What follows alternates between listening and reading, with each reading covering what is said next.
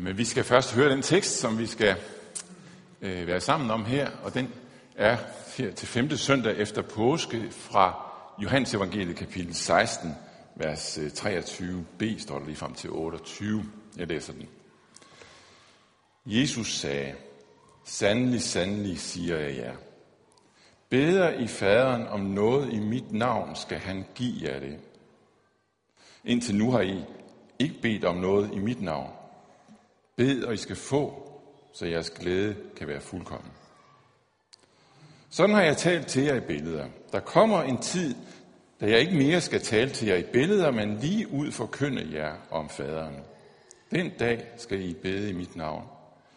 Og jeg siger ikke til, at jeg vil bede til faderen for jer, for faderen selv elsker jer, fordi I har elsket mig og tror, at jeg er udgået, udgået fra faderen. Jeg er udgået fra faderen, og jeg er kommet til verden. Jeg forlader verden igen, og jeg går til faderen. Amen. Det handler altså rigtig meget om bøn i den tekst, øh, vi har for os i dag. Og, og bøn, det hører jo virkelig til noget af det fuldstændig grundlæggende for det, øh, som har med kristen tro at gøre. Og nu skal I have lidt katekismus. Kan I huske, hvad der, hvad der står i katekisten? Ah, I er ellers både døbt og konfirmeret, de fleste af jer vil gå ud fra. Men sådan ville jeg også have haft det, hvis jeg fik det spørgsmål. Det er jeg helt med på. Eller sådan ville jeg have haft det for noget stykke tid siden. Katekismen, den er bygget sådan op, og det er nemlig en rigtig gammel måde at bygge det stof op på. Ved først at handle om, hvad Gud vil med os, det er de ti bud. Hvad vil han med vores liv? Hvad vil han, vi skal handle? Hvordan vi skal handle i vores liv? Dernæst et afsnit om trosbekendelsen. Hvem er det, vi tror på? Hvilken Gud er det, vi tror på? En Gud, som har skabt os. En Gud, som har givet sit liv for os. Og en Gud, som er os nær og helliger os og levende gør os ved Helligånden. En Gud, der kommer til os. Det er den Gud, vi tror på. Og så endelig, for det tredje, handler det om fadervor. Fadervor, som jo også er bøn. Og så kommer der et afsnit om dåb og nadver, men det er faktisk tillæg i forhold til det, som det hele tiden oprindeligt har været, og som er grundstammen i al kristendomsundervisning. Lige fra den allerførste kirke, så har det handlet om de tre ting. Om hvordan Gud vil, at vi skal leve, hvem han er, og om bøn. Bøn som en grundsøjle i det at tro. Øh, det er jo simpelthen sådan, at, at er der noget, man skal... Hvad, hvad, hvad vil det sige at tro? Hvad, hvordan ytrer tro sig helt konkret? Så er bøn noget af det mest grundlæggende, noget vi kan snakke om, når det handler om at tro. Fordi i bøn, der er vi klar over, at vi ikke kan selv. Og der er vi klar over, at vi har brug for Gud. Og er der ingen bøn, så kan man, så kan man godt spørge, hvor er troen henne? Vi kan slås med vores bøn, det er rigtigt. Men når vi slås med vores bøn, så beder vi også lidt. Så bøn er fuldstændig grundlæggende. Og der, hvor der er et menneske, der begynder at bede, så ved vi også godt, at så er der ved at ske noget. Jeg tænker på et sted i Apostlenes Gerninger, hvor Paulus, som ellers var en forfølger af de kristne, og som havde mødt Kristus på vejen til Damaskus, øh, hvor, der, hvor der bliver sendt en mand hen til ham, og Ananias sidder han. Og, og der siges, siges det til ham, som begrundelse for, at han skal gå til Paulus. Det er, for han beder. Der er ved at ske noget med Paulus. Man kan sige på den måde ikke også, at I kender jo de her udtryk life shapes, det kender jeg ikke så godt, men det, det tror jeg, I kender lidt bedre, ikke også? Hvis vi taler om life shapes, så er det de her tre ting. Hvad Gud vil med os, hvem man er, og bøn. Eller jeg kender lidt bedre Kristusgrænsen. Det er det, katekismen, de her grundpiller er. Så vi kan gå igennem det hele, stykke for stykke, og igen og igen blive mindet om, hvad det handler om, hvem Gud er. Jesus siger altså noget om bøn her. Han sætter fokus på bønnen. Øhm, vi er jo i tiden her efter påske, som Kristoffer øh, mindede om det, og som vi selvfølgelig godt ved, på vej til Pinse, på vej til Kristne Himmelfart og på vej til Pinse. Og, øh, og de tekster, som, øh, som, som er blevet valgt i kirken, lige siden øh, den allerældste kirke, eller i hvert fald nu 300 år hen i den første kirkes historie, er fra samme tekstsammenhæng. Fra, jo, øh, fra Jesus, de fleste af dem i hvert fald, jeg skal ikke kunne lægge hovedet på blokken for dem alle sammen. Øh, nemlig fra, Johan, fra Jesus sidste tale, samtale med sin disciple, da han er sammen med den, sker torsdag aften, lige før han skal dø.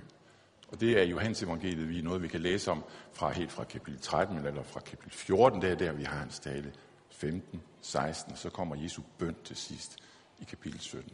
Der er teksterne hentet fra. Der er de her ord også hentet fra. Det handler om her i den her tid, at vi ikke glemmer det, vi har været igennem, det vi bliver mindet om i, endnu en gang i påsken. At vi glemmer det med, at Jesus er opstået. At vi lever i opstandelsens lys. Og at vi gør det med blikket rettet imod både Kristi Himmelfart og, og Pinse. Og for at få hjulpet kristne til det, er det de her ord, vi har fået, så at sige, leveret, for at vi skal meditere over dem. De her ord, som som hvor Jesus netop underviser sine disciple i, hvad det er, der skal ske, og hvordan det er, de skal komme igennem det, der nu skal ske, hvor han skal tages fra dem. I starten af sine ord til disciplene, der siger Jesus, minder dem om det, som er deres situation lige nu, nemlig at de er bange. Han siger, at jeres hjerter må ikke forfærdes. Selvfølgelig er vi et andet sted nu. Vi ved, hvad der er sket. Men måske passer det også meget godt på os, fordi vi har opstandelsen. Hvordan, hvordan få fat i den, hvordan leve i den, så den ikke bare bliver noget udvendigt for os. Og så underviser Jesus sine disciple om, at han bliver taget fra dem, og så siger han til dem det her mærkelige noget, som, som var teksten til sidste søndag, nemlig at det er det bedste for dem, det er gavn, til gavn for dem, at han bliver taget fra dem. Jamen, hvordan kan han mene det? At han bliver taget fra dem, den, hvordan skulle det være til gavn for dem? Men begrundelsen er, at nu kan han være hos dem på en ny måde. På en måde, som han ikke kunne være dengang. På en meget bedre måde, nemlig ved Helligånden. Og så går han videre til det, som vi hører om i dag, og taler om bøn. Som det andet, der er en del af det nye, som de får lov til at træde ind i, og som er grunden til, at det er det bedste for dem. At han bliver usynlig for dem, for han går jo bort. Vi tror, han er her. Men han er usynlig for dem. Det er bønden. Beder I faderen om noget i mit navn, hører vi om det. Så skal det gives jer. Og han understreger det rigtig meget ved at sige, sandelig, sandelig, siger jeg ja. Amen, amen, sådan har han sagt det, når han talte aramæisk. Sandelig, sandelig siger der var tryk på. Det skulle understreges. Øhm. Det er altså en af baggrunden for en af grundene til, at han kan sige, at det er det bedste for os, at han nu kun er usynligt iblandt os. Det er bønden. Indtil nu har I ikke bedt om noget i mit navn. Altså, det er bønden i Jesu navn. Indtil nu. De har selvfølgelig bedt. De er jo jøder, de har bedt, og de har bedt meget, uden tvivl. De har tre faste bedetider, som en jøde måtte bede. Og Jesus har lært dem at bede, men alligevel er det noget nyt, de skal træde ind i nu, og som vi er trådt ind i, i kraft af Jesu døde opstandelse. Nemlig at vi nu beder i Jesu navn. Og hvad vil det sige? Er det bare sådan, at når man bare siger i Jesu navn, det er sådan noget, noget formelt, noget vi klister på, og så, og så er det det? Nej, det er det selvfølgelig ikke. Hvad er det så? Og her vil jeg i hvert fald komme en ting i møde, eller i møde gå en ting, som, som måske mange tænker lige straks, når de hører det der med, at vi skal bede i Jesu navn, nemlig at vi kan ikke komme frem for Gud, uden at Jesus er med os, fordi Gud er den Gud, vi ikke kan træde frem for. Og det er jo lige præcis det, Jesus modsiger i det, han siger i dag, og vil understrege i det, som han siger i dag. Han siger sådan her, øh, nu skal jeg se, om jeg kan finde det hernede, ja. Den dag skal I bede i mit navn, og jeg siger ikke til jer, at jeg vil bede til faderen for jer. For faderen selv elsker jer, fordi I elskede mig og troede, at jeg er udgået fra faderen. Jeg siger ikke til jer, at jeg vil bede til faderen for jer. For faderen selv elsker jer. Det er altså ikke det, det handler om, når vi beder i Jesu navn, nemlig at vi skal gemme os bag Jesu ryg. At vi ikke skal vide øh, os helt sikre over for Gud, så derfor så skal vi have Jesus med os. For faderen elsker os. Det er det, der er det nye. Det er det, som bønden i Jesu navn skal minde os om. Når vi beder i Jesu navn, så skal vi huske på, at faderen elsker jer. Derfor skal vi sige i Jesu navn, for at mindes om, at han elsker os. Jamen, vi ved det jo godt. Vi ved det jo godt, at faderen elsker os. Vi ved godt, at Gud er vores far. Men det kan jo nemt blive til noget selvfølgelig noget. Noget, som er svært at fastholde. Noget, som vi godt ved, men som vi ikke erfarer. Noget, som vi ikke står i, som noget, der gennemsyrer os. Og det er det, Jesus vil, at hans disciple skal ud over. Det, han, han vil føre dem ind i det forhold til Gud. At de ved, at Gud elsker dem. Det står jo ligefrem også, øh, der hvor han taler om, øh, at han skal øh, undervise dem. Der kommer en tid, der ikke mere skal tale til jer i billeder, men lige ud forkynde jer om faderen. Det er hans undervisning, som han skal komme med ved Helligånden, efter han har taget fra dem. Så skal ånden undervise dem i det. Lige ud forkynde jer om faderen. Så vigtigt og så grundlæggende er det, og det er det, han vil med sin disciple. Vi står over for en far, som elsker os. Det er det, ånden vil minde os om, og vil igen og igen føre os ind i, og som Jesus har gjort så meget for, at vi skal kunne tage til os og forstå. En far, som elsker os. Også når vi slet ikke er sådan, som vi burde være slet ikke lever op til de standarder, som jeg burde leve op til, når jeg er kristen i min forhold til mine arbejdskammerater, i forhold til min familie, i forhold til menigheden.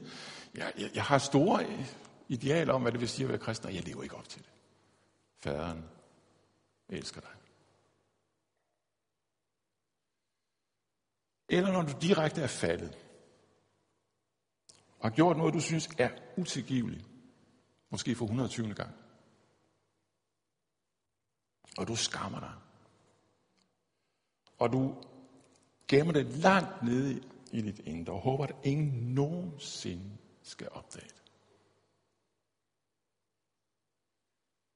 Faderen elsker dig. Det er det, du skal sige til dig selv. Det er det, du skal høre og lade sige til dig selv. Selvom det er noget lort. så elsker faderen dig.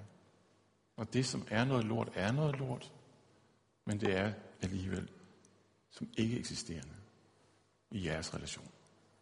Faderen elsker dig. Det er godt nok noget, vi skal gøre ved, noget, vi skal arbejde på, ja. Men det er ikke først, når vi har fået gjort noget ved det, og er ligesom at komme lidt over det, eller måske anger dybt, eller hvad vi nu skal gøre, for at vi skal arbejde med det, at han elsker dig. Nej, han elsker dig. Faderen selv elsker jer, fordi I har elsket mig. Jamen, selvfølgelig netop, fordi I har elsket mig, så, så gætter du alligevel ikke, fordi hvem kan sige det om sig selv, at jeg har elsket Gud? Men prøv lige at huske på, hvem det er, Jesus siger det til den aften. Det er de disciple, som, for, som nogle timer senere kommer til at få råd Jesus. Og han ved det. Og alligevel kan om dem sige, fordi I har elsket mig. Også sådan nogle forrædede disciple kan han sige det om. Derfor elsker faderen dem. Derfor elsker faderen os. Det er det, det er at bede i Jesu navn det er at bede i den virkelighed og under den himmel. I det forhold til Gud. Og derfor så er det at bede i Jesu navn, det er jo øh, så at sige, at praktisere det ind i sin krop. For det er ikke bare noget, vi skal høre, som vi gør det nu her, og blive mindet om og lære og alt det der, men det er noget, vi skal praktisere ved at sige i Jesu navn. Bede i Jesu navn. Det var det første, jeg gerne ville sige noget om her. Bønden og den nye virkelighed, det er at leve i Jesu opstandelse, i Jesu navn, et med ham, og bede i hans navn. Men Jesus siger også noget mere om, om bønden her, som jeg synes, vi skal trække frem. Og som er grunden til, at, at det ikke er et tab for disciplene, at han nu ikke er synlig iblandt dem mere. Og det er noget med at bede konkret. Bed, og I skal få, så jeres glæde kan være fuldkommen. Sådan starter han jo. Bed, og I skal få. Og tidligere den aften, så siger han det endnu stærkere. Og hvad I end beder om i mit navn, det vil jeg gøre, for at faderen må blive herliggjort i sønnen. Hvad I end beder om i mit navn. Det er enormt stærke ord. Det skal I få. Eller som her, bed, og I skal få. Der er nogen, der bliver lidt forsigtige, når vi møder en sådan en vældig konkret løfte, når det gælder bøn. Og jeg, hører, jeg melder mig gerne som en af dem, der meget nemt bliver det. Man bliver forsigtig af mange grunde. Man bliver forsigtig, fordi øh, man kan tænke, øh, jamen vi kan ikke bare stå der og kræve af Gud. Det er jo en del af vores egen kultur lige nu, ikke også? Alt handler om mig og mit liv, og nu skal jeg også bede, og hvis ikke Gud han lige opfylder mine øh, ønsker, så, så kan det også være det samme. Det er ikke det, det handler om for en kristen. Den slags selvoptagethed med mit eget liv som centrum. Og det er jo fuldstændig rigtigt. Det kan holde en lidt på afstand af så konkrete løfter. Vi skal passe på.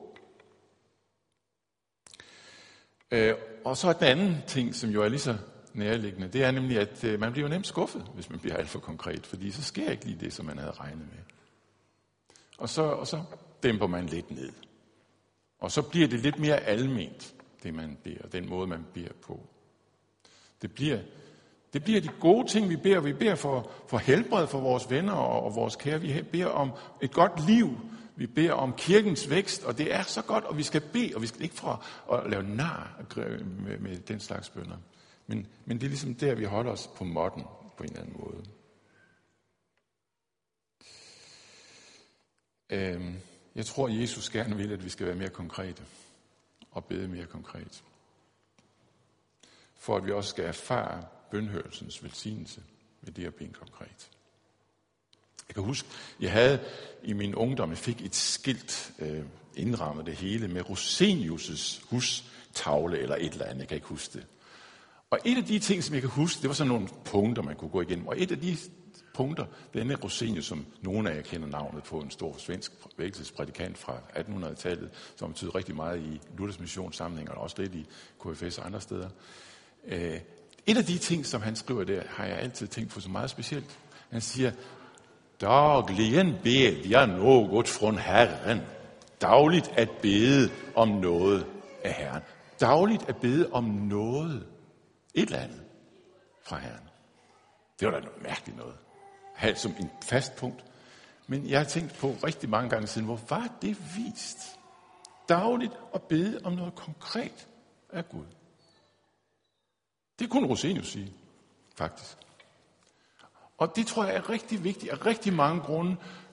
Blandt andet for, at Gud skal få lov til at give os øh, det at se det opfyldt. Bede konkret. Men også, tror jeg, er meget vigtigt, for at vi bliver afhængige af Gud ved at bede konkret. Og lære at bede konkret. Tur og satse lidt mere. Tur satse med at bede konkret. Bede konkret og spejde efter, hvordan Gud nu vil svare. Fordi han har hørt det. Han vil svare på en eller anden måde. Og takke ham, når Gud svarer. Ikke være for forsigtig. Jeg har så meget her selv at lære. Lære af andre. Lære af sådan nogen som jer. Jeg tror, det er enormt vigtigt at gøre det og gå ind ad den vej for at blive ført derhen, hvor vi i det daglige lever i opstandelsens lys. For det er det, som vi får et løfte om i lyset af opstandelsen. At bede.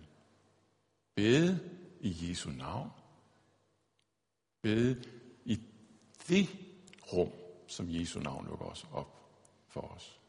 Og bede konkret og se, at Gud hører, at Gud handler, selvom han venter.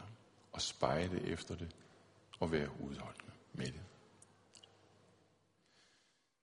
Øhm, vi skal om lidt jo have aldergang, har jeg set. Og, og jeg tænker, det er et af de steder, hvor vi også bliver mindet om at hjælpe til at leve i opstandelsens lys efter, at han er blevet usynlig for os.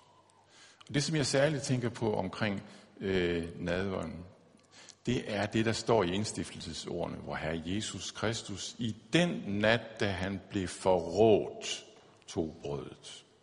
Hvorfor i videste verden skal vi altid høre om det? Den nat, han blev forrådt. Jeg tror, det er for, at vi skal blive mindet om, at vi, ligesom disciplene, hører sammen som nogen, der hører til dem, der har forrådt ham. Men ikke for at dukke os, men for alligevel at høre og modtage hans gaver, netop til sådan nogen, som Jesus vidste om, at de havde forrådt ham. Kommer han, rækker han sit læme, rækker han sit blod, og viser en kærlighed, som er langt ud over, end vi forstår. Vi lever i faderens omsorg og lys. Han siger, dette er mit læme. Dette er mit blod. Du, også dig, du hører til i min fars hus og hos mig. Lad os bede.